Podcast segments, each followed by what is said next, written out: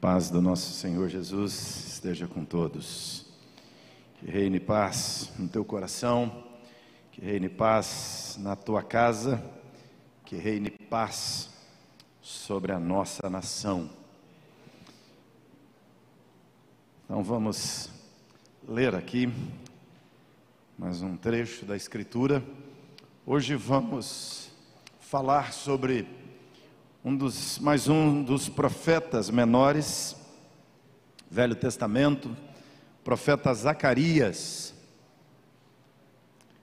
Abra comigo o livro do profeta Zacarias. Este livro tem 14 capítulos, mas eu quero falar com você especificamente sobre oito visões que Deus dá a Zacarias. Isso ele mostra, ele narra nos seis primeiros capítulos de seu livro, livro do profeta Zacarias.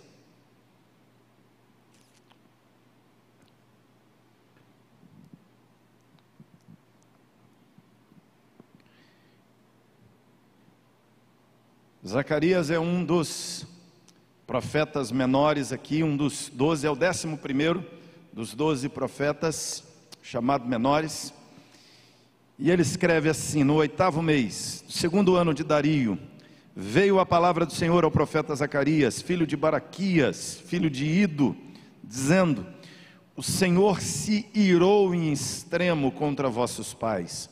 Portanto, diz-lhes: Assim diz o Senhor dos exércitos. E aqui uma curiosidade: se você contar no livro de Zacarias, por 50 vezes ele chama Deus de o Senhor dos Exércitos. É o termo favorito de Zacarias para se referir a Deus. Tornai-vos para mim, diz o Senhor dos Exércitos, e eu me tornarei para vós outros, diz o Senhor dos Exércitos. Está aí para você ver como ele gosta desta expressão Senhor dos Exércitos. A ideia da expressão Jeová Sabaoth Senhor dos exércitos aqui é Senhor dos exércitos de anjos, o Deus que governa os anjos, o Deus cercado de anjos. Não sejais como os vossos pais, que clamavam, ou a quem clamavam os primeiros profetas, dizendo: Assim diz o Senhor dos exércitos: Convertei-vos agora dos vossos maus caminhos e das vossas más obras mas não ouviram, nem atenderam, diz o Senhor. Vossos pais, aonde estão eles? A pergunta é: qual foi o fim? Qual foi o resultado da desobediência? Quais foram as consequências das desobediências dos ancestrais desta geração de judeus às quais Zacarias profetiza? Deus está dizendo qual foi o fim que eles levaram. E os profetas, acaso vivem para sempre? Contudo, as minhas palavras e os meus estatutos que eu prescrevi aos profetas, meus servos, não alcançaram os vossos pais? Sim. Esses se arrependeram e disseram: Como o Senhor dos Exércitos fez tensão de nos tratar, segundo os nossos caminhos, segundo as nossas obras, assim ele nos fez. E aí então ele vai falar das visões. Estas visões agora são para que Deus diga ao povo o que está acontecendo com eles. É interessante que não são visões escatológicas, são visões de leitura da contingência, da circunstância de vida que eles estão vivendo. São leituras para tirar os óculos deles equivocados de leitura da vida colocar o grau certo e ajudá-los a ler a vida corretamente. Isso é uma das grandes dificuldades. É você enxergar, é você olhar os fatos e entendê-los e ler os fatos corretamente.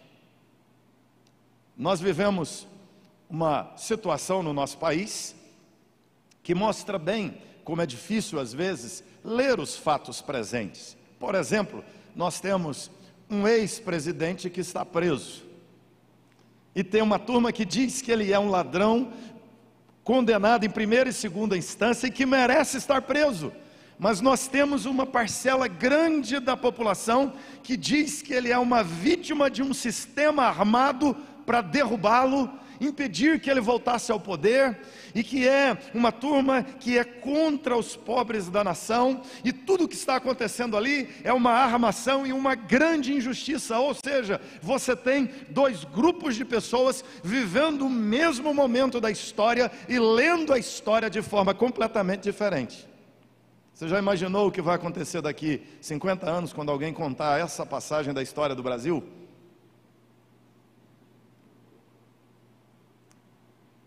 Nós temos hoje a história do período militar sendo contada em perspectivas diferentes: um golpe, uma ditadura, uma salvação do comunismo. Os militares são os nossos heróis, nos livraram da maior desgraça que poderia ter acontecido à nação. Duas óticas diferentes. E quando você conversa com ambos os lados, ambos têm certeza que estão certos, não é? Ambos estão absolutamente convictos de que estão certos. Ler a vida, ler os fatos, ler as notícias, ler o que está acontecendo não é fácil. Por vezes, reinterpretar o passado não é fácil. Pensar no futuro, nós não conseguimos entender nem o presente.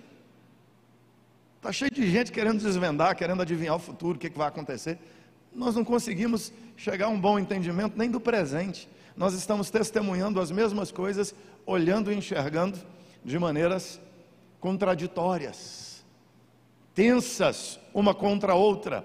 Então, o que Deus faz através de Zacarias é dar a ele oito visões, que são auxílios para que o povo de Israel entendesse o que está acontecendo com eles por que aconteceu tudo o que aconteceu, por que está acontecendo tudo o que está acontecendo, qual é a verdade, qual é a realidade sobre os fatos, sobre as circunstâncias, sobre as contingências políticas, econômicas, religiosas que eles estavam vivendo naquele momento. E a partir de uma compreensão correta do presente, eles teriam uma compreensão correta de para onde a história está caminhando. Isso nos ajuda também a ler corretamente as circunstâncias da nossa vida. Conquanto sejam oito visões dadas para eles dentro de um contexto, dentro de uma época específica, você vai perceber que há princípios que se aplicam lá e se aplicam aqui também, ainda hoje. Então vamos lá, vamos às visões. Primeira delas, o texto vai nos dizer, é, vamos aqui à medida que formos falando, Pode pôr lá no slide. À medida que formos falando, nós vamos aqui seguindo na leitura. Algumas coisas antes de ler o livro, mas Zacarias tem uma mensagem. O livro de Zacarias tem uma mensagem preciosa e a mensagem pode se resumir nessa frase aqui que você pode ler junto comigo. O que, é que diz aqui? Deus se lembra, Deus abençoa na hora certa ele já começa seu livro, como nós já lemos aqui, dizendo: o profeta Zacarias, filho de Baraquias, filho de Ido, Zacariá, que significa Deus se lembra, Berequiá significa Deus abençoa, Idou, que é o nome Ido, significa na hora certa. Você percebe que a mensagem já está na introdução do livro.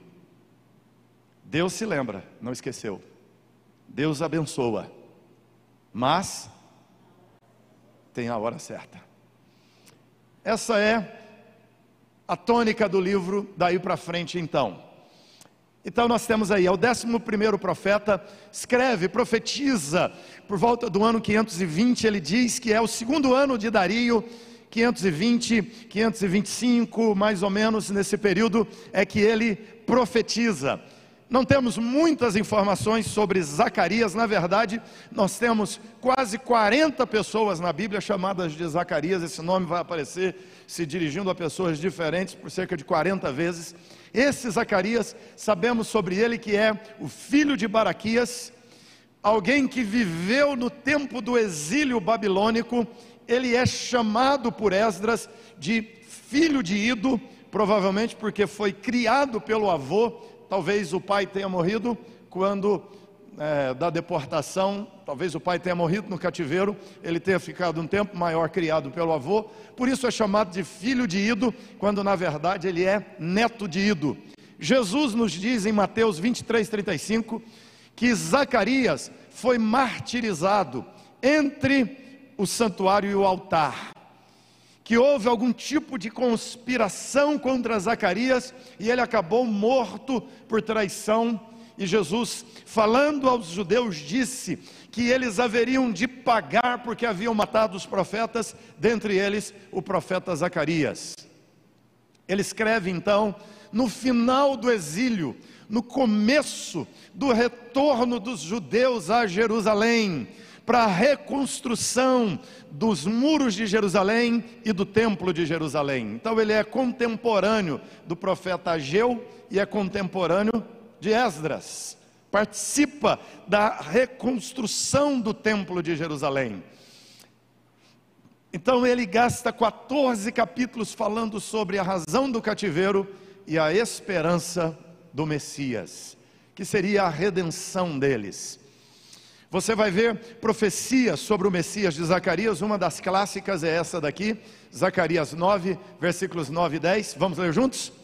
Alegra-te muito, ó filha de Sião, exulta, ó filha de Jerusalém, eis que, que vem o teu rei, justo e salvador, humilde, montado em um jumento, num jumentinho, cria de jumenta. Destruirei os carros de Efraim e os cavalos de Jerusalém, e o arco de guerra será destruído.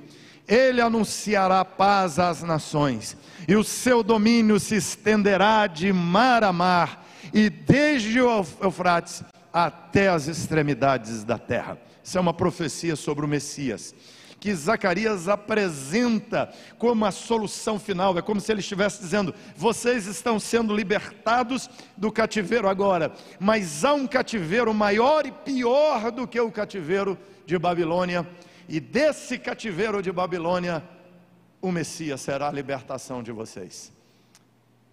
Ele profetiza essa vinda do Messias como solução para aquilo que o povo estava vivendo. E aí, ele vai introduzir então as suas visões.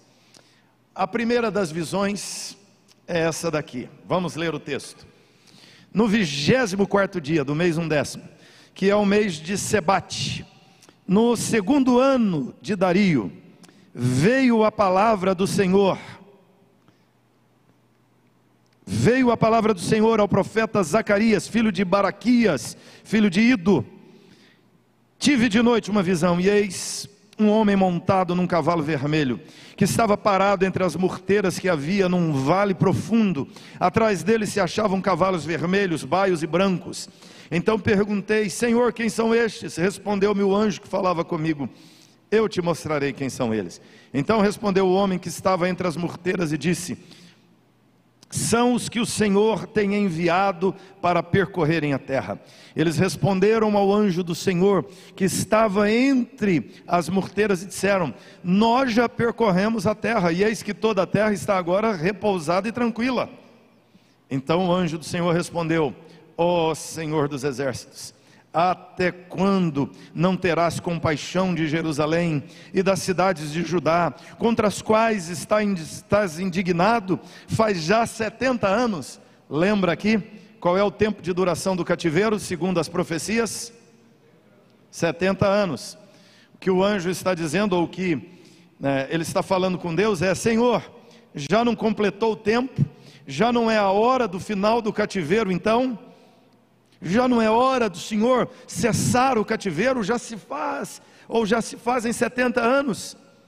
Respondeu o Senhor com palavras boas, palavras consoladoras ao anjo que falava comigo. E esse me disse: Clama, assim diz o Senhor dos Exércitos: com grande empenho estou zelando por Jerusalém, por Sião, e com grande indignação estou irado contra as nações que vivem confiantes porque eu estava um pouco indignado e elas agravaram mal. Portanto, assim diz o Senhor: Voltei-me para Jerusalém com misericórdia. A minha casa nela será edificada, diz o Senhor dos Exércitos, e o cordel será estendido sobre Jerusalém. Clama outra vez, dizendo: Vamos juntos? Assim diz o Senhor dos Exércitos: As minhas cidades ainda transbordarão de bens. O Senhor ainda consolará Sião e ainda escolherá a Jerusalém. Aqui você vai ver, ele diz que a terra está acomodada na maldade. A terra está tranquila, bonita, ou seja, o que aconteceu? O povo de Jerusalém, a cidade de Jerusalém foi invadida, Israel foi derrubado, não há mais o reino dos judeus agora eles são cativos em Babilônia, agora eles são parte de um povo pagão, e o profeta tem uma visão, e na visão Deus está dizendo: esta é a situação. A terra está acomodada na maldade, a terra está tranquila com seus pecados, com seus crimes, com suas explorações, com seus enganos, com seus erros. 70 anos se passaram diante de todas aquelas maldades. Mas ele diz no versículo 14: Deus está irado com as nações. E é interessante, ele diz que com o passar do tempo, a ira de Deus contra as nações não diminuiu, a ira de Deus aumentou contra as nações. E aí então Deus faz ao profeta uma promessa, dizendo: Eu vou ter misericórdia de Israel. E ele faz uma promessa de que eles haveriam de ser restaurados. Se você vivesse nesse período, a situação que Israel vivia, quando você olha para o tamanho do exército babilônico, ou agora medo-persa, quando você olha para o tamanho do império medo-persa, que dominava o mundo nesse momento e de quem Israel havia sido é, tomado como prisioneiro, herdados do império babilônico que os havia derrubado, você diz: jamais sairemos do cativeiro jamais conseguiremos derrotar esse povo e nos libertar novamente. Quando se olha para o estado de Jerusalém, você lembra de Neemias 1. Neemias diz que está na cidadela de Suzã, servindo ao imperador, e ele recebe os irmãos que foram viajar, visitar Jerusalém, e os irmãos voltam chegando em Suzã, que naquele momento era a sede do governo, e ele diz que ele pede um relatório para eles. E o relatório que eles dão, você lembra como é o relatório? Eles disseram: Jerusalém está com as portas queimadas, o muro derrubado, a cidade queimada com fogo, e o povo que vive lá vive numa grande miséria a situação é irremediável, a situação é trágica, a situação é a pior que você puder pensar. Neemias diz que se assenta, lamenta, chora e jejua diante de Deus, esperando que algo pudesse acontecer para mudar a história de Jerusalém. O que Deus faz é dar uma visão ao profeta Zacarias, dizendo: por pior que esteja a situação de Jerusalém, eu vou restaurar essa cidade. Deus está dizendo: é impossível aos homens, mas é possível para Deus. Eu vou restaurar. Esse versículo que lemos juntos é lindo. Ele diz: As minhas cidades ainda transbordarão de bens. O Senhor consolará Sião, escolherá Jerusalém. Deus está dizendo para Zacarias: Eu governo a história. E assim como Jerusalém caiu, foi derrubada eu vou restaurar Jerusalém. Ele dá uma visão de esperança a eles. Deus já havia dito a eles: os pais de vocês pecaram, e tudo o que aconteceu com vocês foi por causa do pecado de vocês.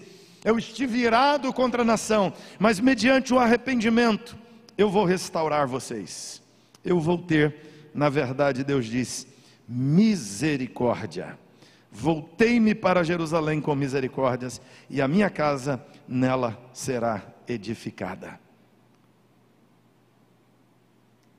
A melhor coisa que nós temos na vida, gente, é a misericórdia de Deus sobre nós.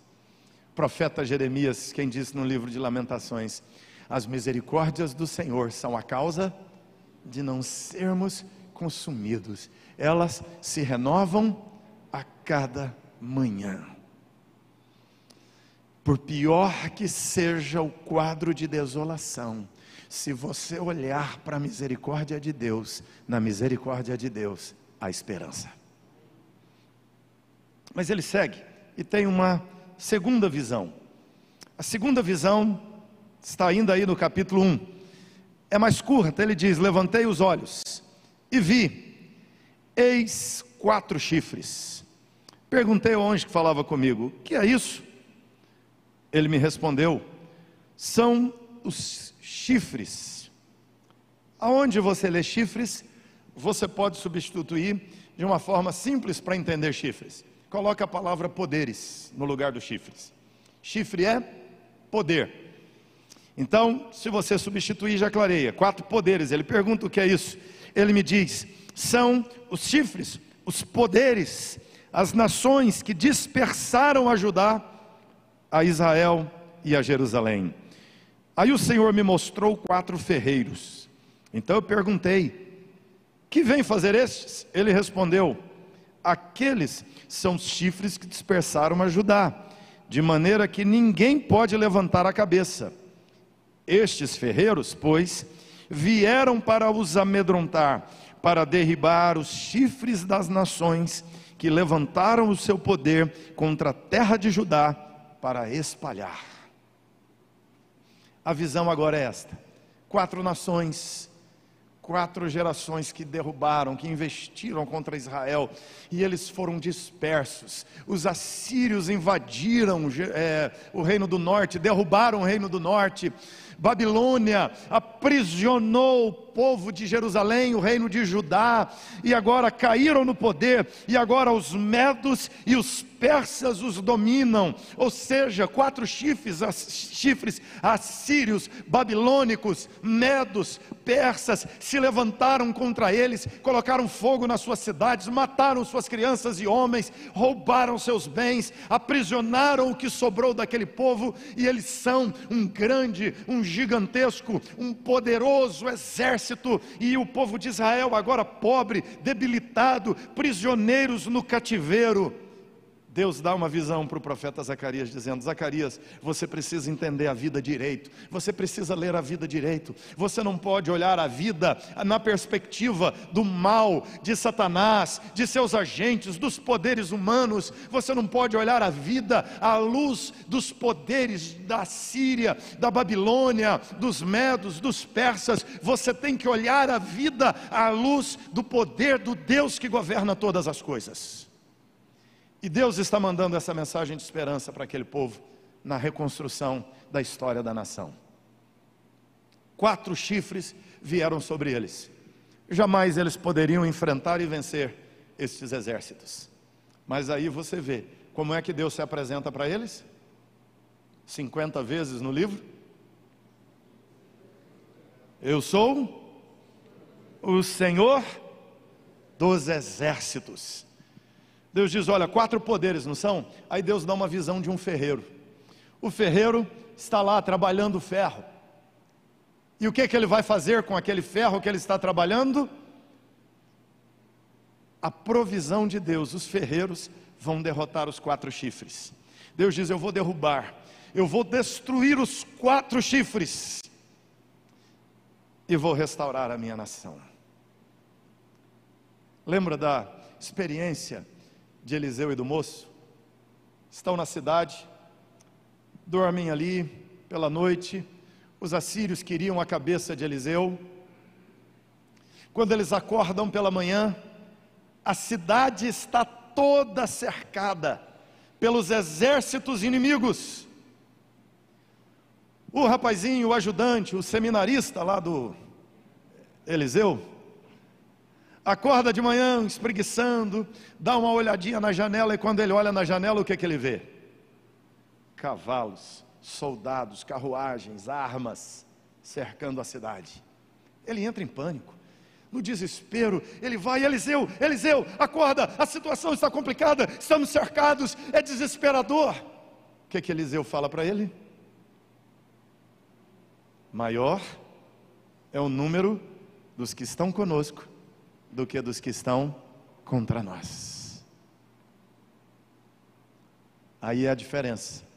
de você olhar a vida na perspectiva de Deus e de você olhar a vida na perspectiva meramente humana de você formular teus pensamentos, teus conceitos, tuas ideias, de você formular suas ideologias, de você se posicionar na vida pela notícia do jornal, pelos óculos dos jornais televisivos, dos jornais escritos, da imprensa, das revistas, de você modular sua leitura dos fatos pelas conversas do corredor, ou de você modular tua mente, teus pensamentos e tuas ideias pela revelação de Deus para você.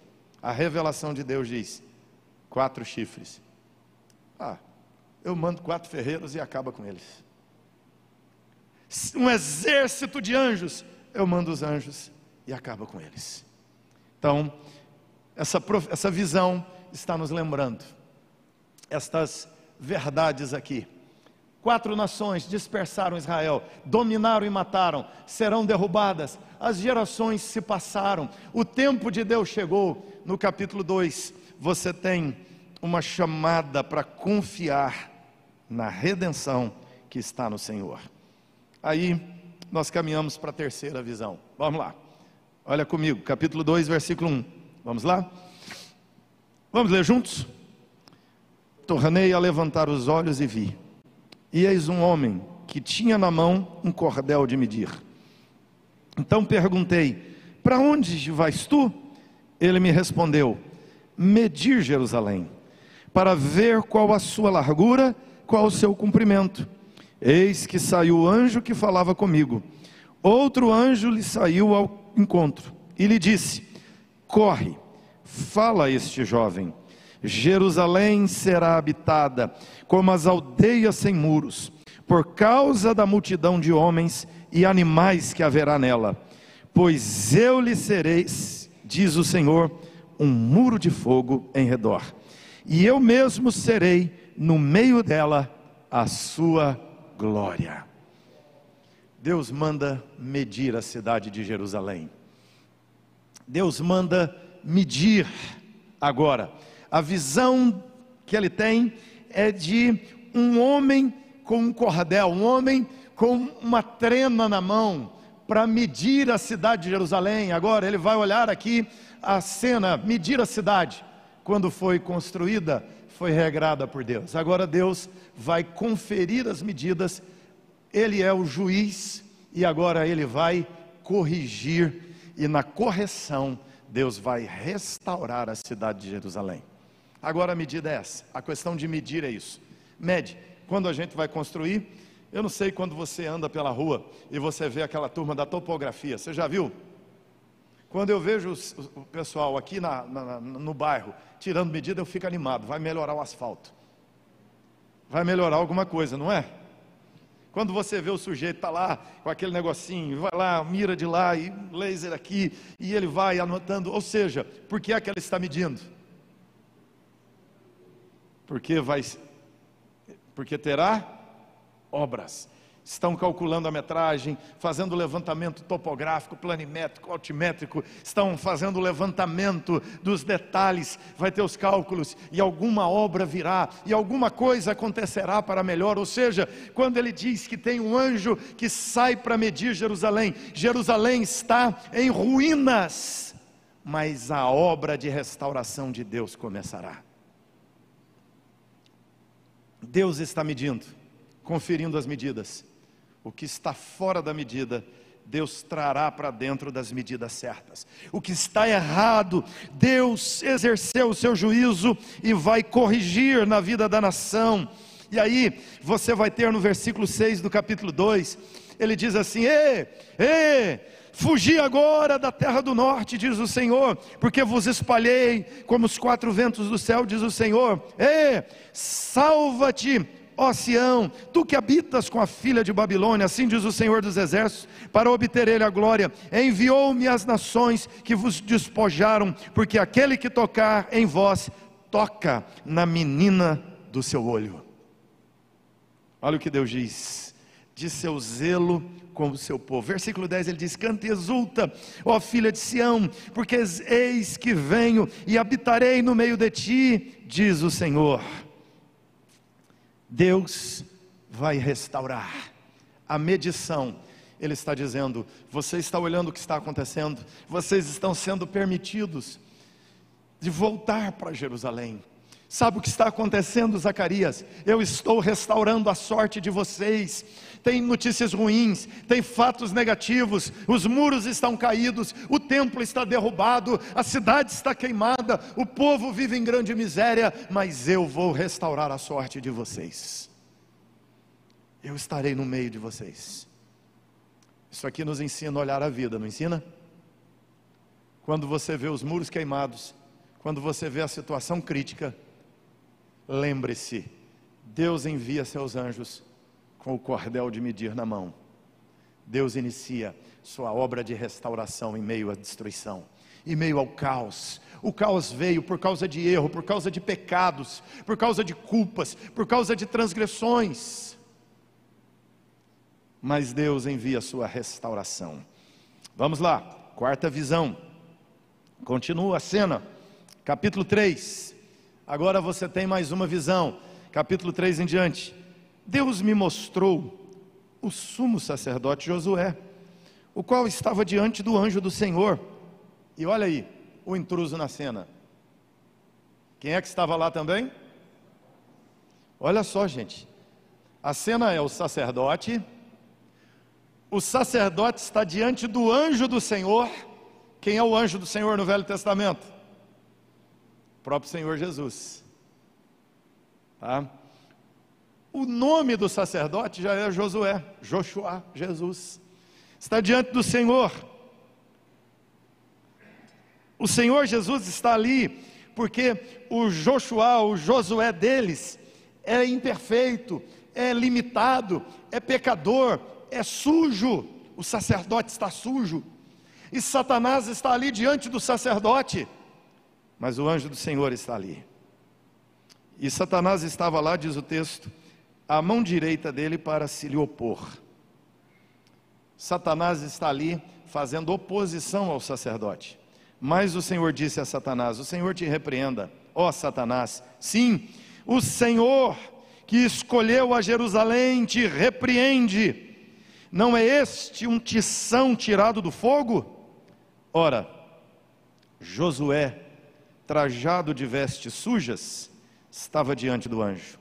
Tomou este a palavra e disse aos que estavam diante dele: Tirai-lhe as vestes sujas. A Josué disse: Eis que tenho feito que passe de ti a tua iniquidade, e te vestirei de finos trajes. E disse eu: Ponham-lhe um turbante limpo sobre a cabeça. Puseram-lhe, pois, sobre a cabeça um turbante limpo e o vestiram com trajes próprios. E o anjo do Senhor estava ali, protestou a Josué e disse: Assim diz o Senhor dos Exércitos, mais uma vez: Se andares nos meus caminhos, se observares os meus preceitos, também tu julgarás a minha, casa e guardarás os meus átrios, e te darei livre acesso entre estes que aqui se encontram. Ouve, pois, Josué, sumo sacerdote, tu e os teus companheiros que se assentam diante de ti, porque são homens de presságio. Eis que eu farei vir o meu servo, o renovo, o Messias porque eis aqui a pedra que pus diante de ti, Josué, sobre esta pedra única estão sete olhos, eis que eu lavrarei a sua escultura, diz o Senhor dos exércitos, e tirarei a iniquidade dessa terra num só dia. Você lembra que dia foi esse? Naquele dia, diz o Senhor dos exércitos, cada um de vós convidará o seu próximo para debaixo da vide e para debaixo da figueira.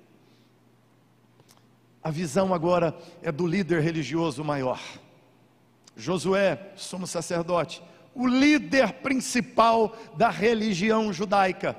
Qual é o problema do líder religioso? O líder está sujo. O pastor está em pecado, o sacerdote está em pecado, a iniquidade, a imoralidade, a idolatria, a ganância, a soberba, a frieza, a indícia, a mentira, a engano, a roubo no sacerdote. E aqui muito interessante. A quem Satanás ataca? Somos o sacerdote. Satanás vai fazer oposição ao sacerdote. Aqui, irmãos, nós temos uma chave que precisamos entender: que por vezes nós lemos o problema de Israel no Velho Testamento só como sendo um problema ideológico, só como sendo um problema sociológico. Israel tinha povos vizinhos pagãos e os povos vizinhos pagãos influenciavam Israel e induzia Israel ao paganismo. E aquele povo que devia guardar a aliança, aquele povo que devia guardar os preceitos de Deus, se desviava por influência dos povos vizinhos. Era pressão de Babilônia, era pressão dos, dos filisteus, era a pressão dos assírios, por isso eles se corrompiam. Irmãos, nós precisamos entender aqui. Por trás dos assírios estava Satanás, por trás das religiões babilônicas estava Satanás, por trás da feitiçaria babilônica, da idolatria dos babilônicos, por trás da prostituição, da imoralidade, por trás da violência dominante daquele mundo estava a ação de Satanás a batalha espiritual do povo de Deus para ser povo de Deus e de Satanás se levantando para atrapalhar o povo de Deus e ser povo de Deus é contínua desde o Velho Testamento. Isso aqui é parecido com o que Paulo fala em Efésios 6. Efésios 6, Paulo diz: quanto ao mais, sede fortalecidos no Senhor e na força do seu poder. E ele diz: Vesti toda a armadura de Deus, para que possais ficar firmes contra as ciladas de Satanás. E aí eu gosto mais, nesse caso, da versão corrigida. A versão corrigida diz assim: para ficar firmes contra as astutas ciladas de Satanás.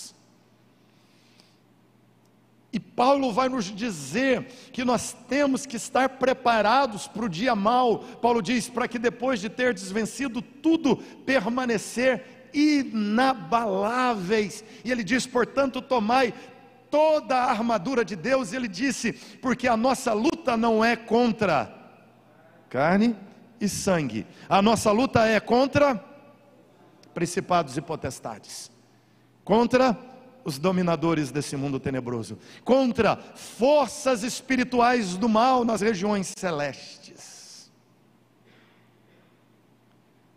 Sabe por que, que Israel caiu na idolatria que os lançou no cativeiro?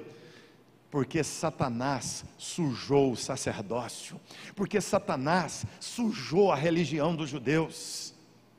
Nós precisamos ficar atentos com isso, irmãos, porque o tempo inteiro Satanás tenta sujar o Evangelho, o tempo inteiro Satanás tenta sujar a reputação dos crentes. Fui visitar hoje uma mulher não crente, e a mulher né, me chamou na casa dela, fui lá e o problema dela era um relacionamento com uma senhora crente. E ela foi sócia da crente. E aí você sabe o resto da história. Não precisa nem contar. A crente deu um calote. Prejuízo financeiro enorme. E ela me chamou, eu conversando com ela. Conversei, consegui apaziguar bem. No finalzinho falei com ela, vai lá na igreja. Ela falou, ah pastor, não vou não, porque se eu for lá e eu saber que os crentes estão fazendo esse tipo de coisa, eu vou levantar lá na igreja e vou falar na cara de todo mundo. Eu falei com ela, então a senhora me ajuda a pregar. Vamos para lá. Porque eu falei, isso não é o que a Bíblia ensina. Isso é o que infelizmente essa irmã está vivendo, mas isso não é o que a Escritura ensina. E ela está vivendo contra a palavra do Senhor. E eu estou chamando a senhora para ir na igreja para viver segundo a palavra do Senhor. Mas infelizmente, Satanás por vezes consegue sujar as roupas dos sacerdotes. Há muitos sacerdotes, líderes, membros com as vestes sujas e Satanás tirando proveito dessa sujeira, mas ainda assim Deus é gracioso, Deus é misericordioso, e o texto diz assim: Satanás estava lá e ele sujou, e ele acusava, e ele fazia oposição ao sacerdote, mas o versículo termina dizendo assim: Mas o anjo do Senhor estava lá. Satanás tem envergonhado por vezes a igreja, acusando com razão de imoralidades, de erros e de pecados, mas o anjo do Senhor está entre nós. O anjo do Senhor disse assim: pega esse sacerdote aqui, põe roupa limpa nele. Essa é a nossa esperança.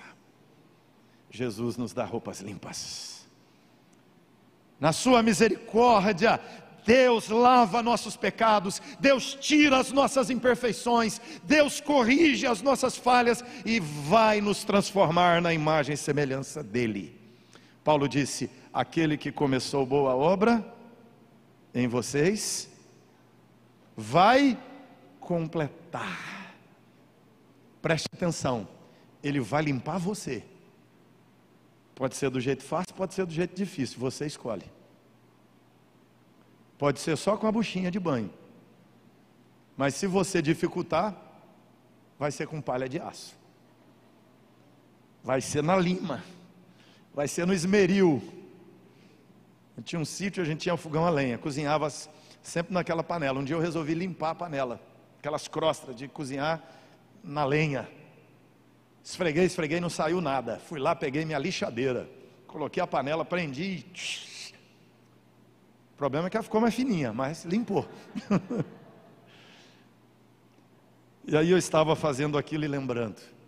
Às vezes é assim, não é Deus. Tem umas crostras de pecado que grudam em nós. Mas o Senhor, louvado seja teu nome, não vai desistir de seus sacerdotes. Ele vai limpar. Aí é interessante que até o Zacarias entra na conversa e fala, aí eu falei também, põe um turbante novo nele aí. Aí meteram um turbante na cabeça dele. Ele já participa da limpeza e Deus restaura o sacerdote de Jerusalém. Deus restaura o sacerdote. E ele termina dizendo: Olha, esse sacerdote aponta para o sacerdote perfeito, que é o verdadeiro Josué, que é Jesus, o renovo, e eu vou levantar o renovo, e vocês vão convidar as nações para se esconderem debaixo da vide e da figueira.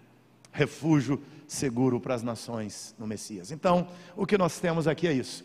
O sacerdote sujo, o ataque satânico, a realidade da guerra espiritual, não é só ideológico, não é político, não é sociológico, Irmãos, o problema não é ideologia, o problema do mundo não é sociológico, não é meramente humano, de política, de economia. O problema do mundo é pecado, é queda. E o remédio para a queda é a redenção em Cristo Jesus. Deus restaura o sacerdote, Deus vai nos restaurar como seu povo. Quinta visão. Ele vê agora candeeiro, candeeiro de ouro entre duas oliveiras. Vamos lá, capítulo 4. Tornou o anjo que falava comigo e me despertou, como um homem que é despertado do seu sono, e me perguntou: Que vês? Respondi: Olho, e eis um candelabro, todo de ouro. O que é um candelabro, gente? Candelabro é esse castiçal aqui. Aqui na ponta tem óleo, aqui tem óleo, aqui tem óleo, aqui tem óleo. Aqui um pavio, eles colocavam fogo. Isso aqui era a melhor, melhor lâmpada que existia da época, não é? Normalmente eles iluminavam a casa com uma dessas só. No caso do templo, eles iluminavam com vários castiçais, cada um com sete lâmpadas. Então é isso que Zacarias está vendo. E ele diz: um candelabro de ouro e um vaso de azeite em cima, com as suas sete lâmpadas e sete tubos, um para cada uma das lâmpadas que estão em cima do candelabro. Junto a este, duas oliveiras, uma direita do vaso de azeite e a outra à esquerda. Então perguntei ao anjo que falava comigo: Meu senhor, o que, que é isso?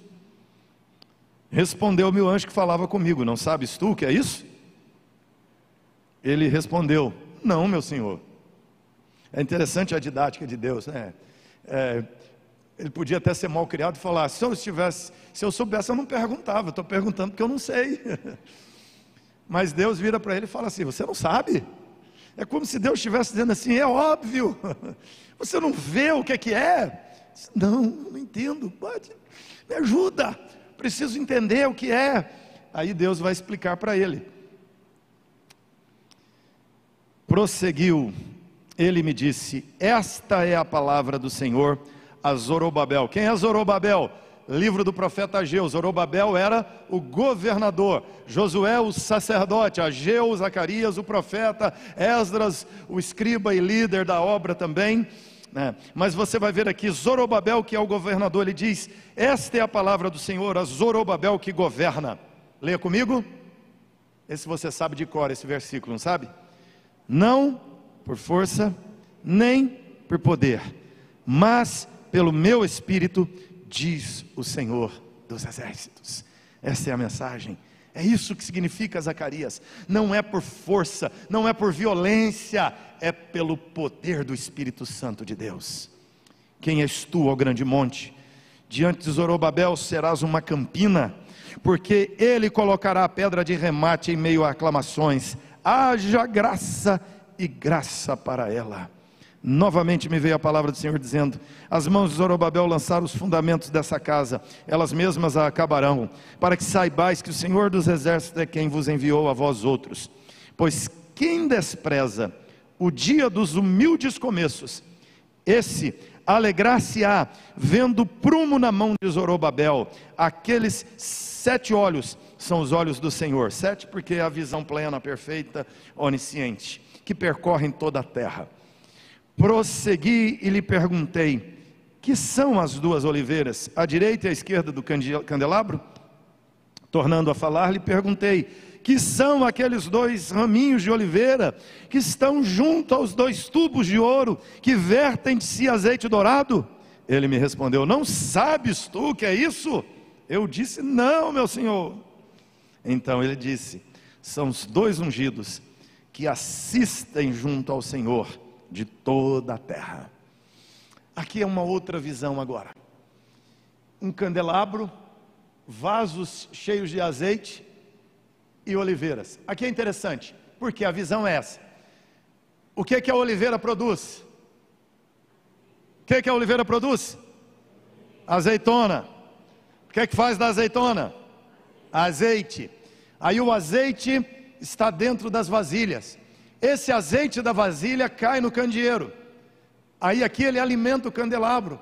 Aqui tem fogo, ou seja, aqui dentro tem óleo, e esse óleo gera fogo que gera luz. Mas esse óleo vai se queimando e acaba. Então, quando esse óleo acabar, aqui dentro tem a reposição. E quando essa reposição derramada aqui acabar, aqui tem uma provisão contínua de azeitonas que vão produzir azeite e que jamais vai faltar. Deus está dizendo para eles: jamais faltará o testemunho da glória de Deus na face da terra.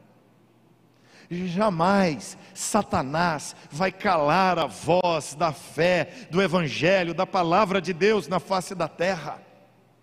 Jamais as trevas prevalecerão contra a luz, Zacarias. Jamais, ó Israel, as trevas vão dominar absolutamente, haverá sempre luz. E Deus diz: o testemunho da graça vai prevalecer, vai continuar. Por isso que você tem as vasilhas, as oliveiras, o testemunho de Deus na terra, e quando ele fala de dois ungidos, não são dois Messias, significa o testemunho fiel. Sob depoimento de duas testemunhas, lembra da lei? Será tomado como verdade, ou seja, duas testemunhas significa o testemunho verdadeiro, que significa, irmãos, que cedo ou tarde, aliás, tarde não, a seu tempo, nem cedo nem tarde, né? A seu tempo, a verdade prevalecerá sobre o engano. E não é por força, não é no grito, não é na guerra, não é na violência, não é na pressão, não é batendo, não é ameaçando, não é impondo nada sobre as pessoas, é pelo poder do Espírito Santo de Deus. Ele está dizendo exatamente para o governador Zorobabel, que como governador, poderia tentar impor a força. Deus diz: Orobabel, não é pela força. É por isso, irmãos, que nós oramos pela Zona Leste, sem desistir insistentemente é por isso que nós oramos pelo Brasil, é por isso que nós oramos diante das complicações, porque nós sabemos que não é na bala, que não é na pressão, que não é na bomba, que não é na ameaça, é no derramamento sobrenatural do Espírito Santo de Deus que as coisas mudam, é pelo derramar do Espírito de Deus que haverá luz, e havendo luz, as trevas são derrotadas. Por isso o nosso clamor contínuo tem que ser esse. Que jamais falte óleo sobre a nossa lâmpada. Que jamais falte unção sobre a igreja do Senhor Jesus. Um dos textos que eu mais gosto de Eclesiastes é quando ele diz assim: em todo tempo, acho que é Eclesiastes 2,8: em todo tempo sejam alvas as tuas vestes, e jamais falte óleo sobre a tua cabeça. Você quer ser um crente de verdade? Você quer ser um crente que faz a diferença? Você quer ser um sacerdote de Deus na face da terra? Então, em todo tempo, sejam alvas, sejam limpas as tuas vestes, a tua vida, o teu comportamento, a tua conduta, as tuas palavras, e jamais falte óleo, jamais falte unção, falte poder sobre a tua cabeça, e você é testemunha de Jesus na face da terra. E Deus vai te usar com poder para confrontar o poder das trevas. Ele tem a visão do testemunho do Senhor sobre a face da terra. Deus vai derramar o Espírito, Deus vai derramar a graça. Versículo 7: é pela graça, ele diz, a graça seja sobre eles. Sexta visão, ele vê agora um rolo de um livro voando. Essa é a visão que ele tem na sequência do texto. Ele tem a visão de um livro, e ele vai dizer aqui que tem um livro que está num movimento de voo. Tornei-me a levantar os olhos e eis um rolo voante. Perguntou-me o anjo: Que vês? Eu respondi: Vejo um rolo voante, que tem 20 côvados, 10 metros de comprimento e 10 côvados, 5 metros de largura. Então me disse: aqui para você entender. Rolo de livro daquela, daquela época, eles iam escrevendo no livro, o cara começava lá e ia escrevendo, escrevendo, emendando um monte de pedaço de couro, principalmente de parte do estômago de animais. Então ele ia escrevendo, escrevendo, o rolo era comprido. Aí ele começava lá, escrevia, escrevia, voltava lá, escrevia, aliás, em hebraico era de lá para cá, escrevia daqui para lá, né? E escrevendo e voltando. Então ele vê um rolo de livro desse voando. Então ele diz: Esta é a maldição que sai pela face de toda a terra, porque qualquer que furtar será expulso, segundo a maldição, qualquer que jurar falsamente será expulso, também segundo a mesma. Fala-ei sair, diz o Senhor dos Exércitos, e a farei entrar na casa do ladrão, e na casa do que jurar falsamente pelo meu nome, nela pernoitará e consumirá a sua madeira e as suas pedras. Agora uma visão curtinha e ele só diz aqui para nós: isso daqui é uma sentença de juízo contra o roubo, contra a mentira e uma afirmação de que a verdade de Deus prevalecerá contra a mentira. Ele está dizendo: o rolo do livro, a revelação, a escritura de Deus vai prevalecer, ela vai se levantar. E ele diz: aonde há roubo, aonde há engano, aonde as coisas foram tiradas, aonde a mentira foi contada, aonde a mentira foi pregada, a verdade chegará e ela entrará na casa onde há mentira. E ele diz aqui que essa mentira será desfacelada. Ele diz que pernoitará vai consumir a madeira e as pedras da casa da mentira. Ou seja, os templos falsos, as religiões falsas, as heresias, os enganos, cedo ou tarde vão trombar com a verdade de Deus, e a verdade de Deus vai derrubar a mentira. Essa é a visão que ele está tendo aqui. E vamos correr para terminar. Sétima visão, capítulo 6, então, chegamos já, aliás, finalzinho do 5. Versículo 5: Saiu o anjo que falava comigo e me disse: Levanta agora os olhos e vê, o que é isso que sai? Eu perguntei: Que é isso? Ele me respondeu: É um efa que sai. Um efa era uma vasilha, um jarro, tá? um vasilhame. Media 20, é, continha 22 litros, cerca de 22 litros, esse jarro. E ele diz então: É um efa que sai. Disse ainda: Isto é a iniquidade de toda a terra. Eis que foi levantada a tampa de chumbo, e uma mulher estava sentada dentro do Efa. Prosseguiu o anjo, isto é, a impiedade, e a lançou para o fundo do Efa, sobre cuja boca pôs o peso de chumbo. Levantei os olhos e eis que saíram duas mulheres. Aí é a primeira vez que aparece duas anjas, né? Porque são mulheres com asas. Ele diz aqui que são duas mulheres que tem asas no vento em suas é, havia vento em suas asas que eram como de cegonha. Levantaram o efa entre o céu e a terra.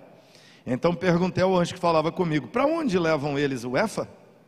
Respondeu-me: Para edificarem aquela mulher uma casa na terra de Sinear. Estando esta acabada, ela será posta ali em seu próprio lugar. A visão aqui é de uma mulher dentro de um vasilhame. E é uma tampa de chumbo para essa mulher não sair. Esta mulher então é trancada, o efa, a vasilha é levantada.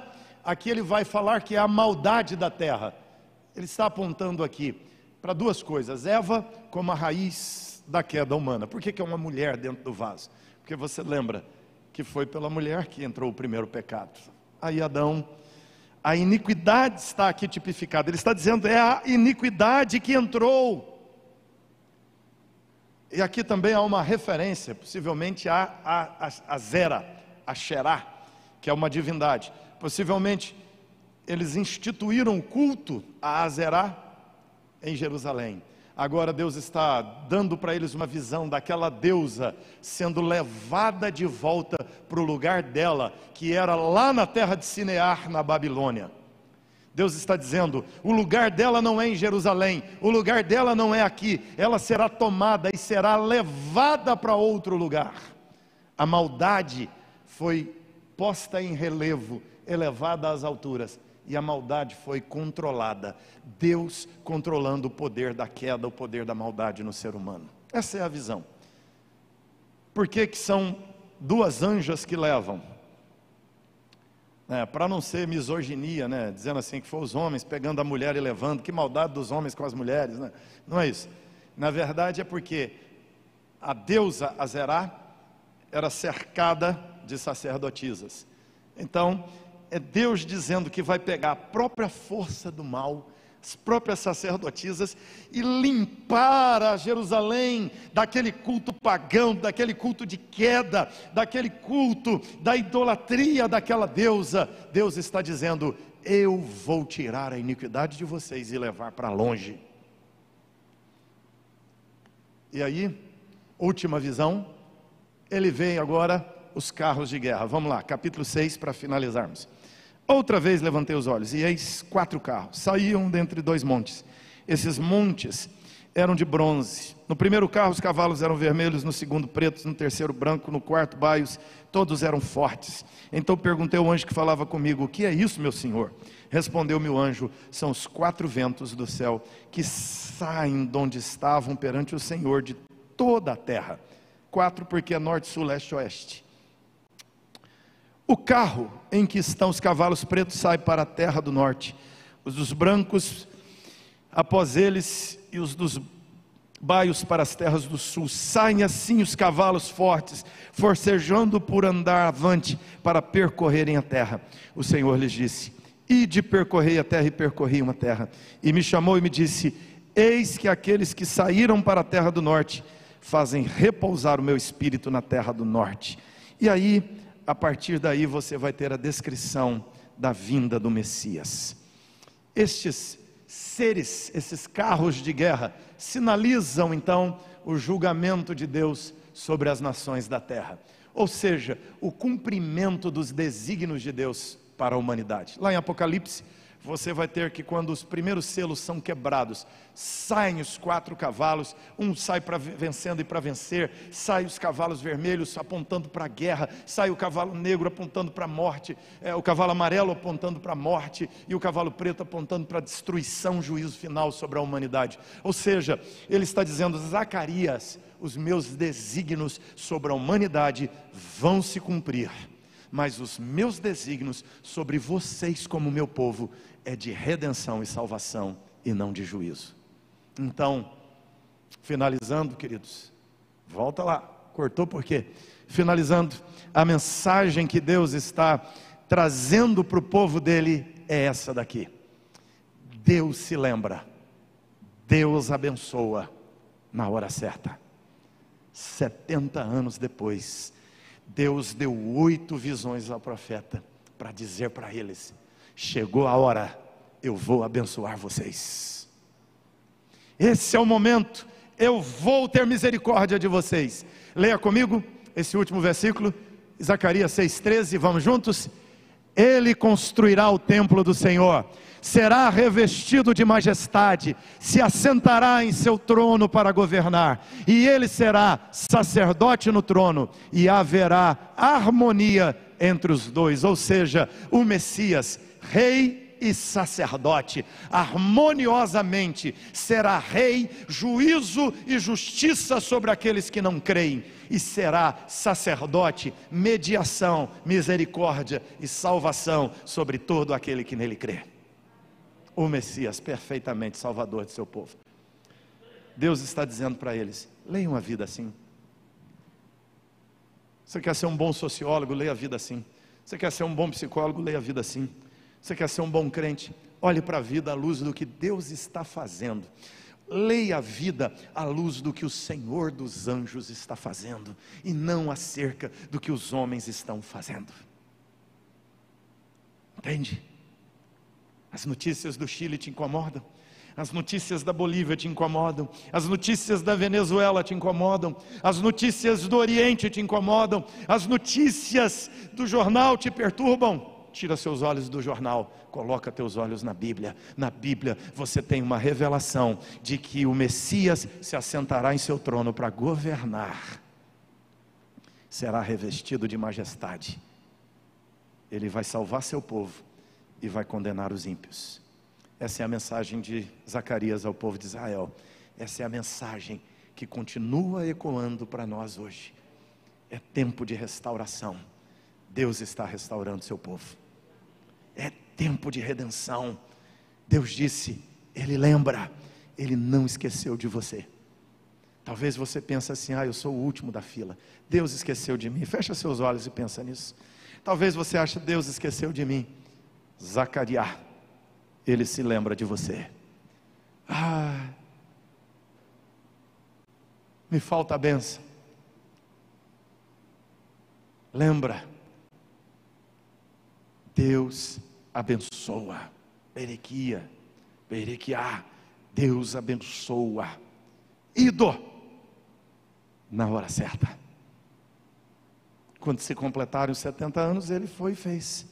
Quando der o tempo, Deus estenderá a mão e vai abençoar você, vai abençoar sua casa, vai abençoar o nosso entorno com a graça e com o poder do Espírito Santo dele quando der a hora certa, o juízo de Deus cairá sobre a mentira e o engano, a bênção de Deus cairá sobre aquele que crê no nome dEle, aquele que permanece esperando no Messias, Jesus Cristo Salvador. Fica em pé e vamos orar. O que te aflige, o que te preocupa no contexto de vida em que vivemos? Quero que você fala com Deus, Senhor, eu sei que o mundo, o Brasil, a economia, o mercado está na tua mão. O Senhor governa sabiamente sobre tudo isso. Senhor, eu sei que por vezes eu me sinto esquecido, esquecida pelo Senhor, mas a tua palavra nos diz: o Senhor lembra, e eu quero sair daqui acreditando: o Senhor não se esqueceu de mim, o Senhor lembra.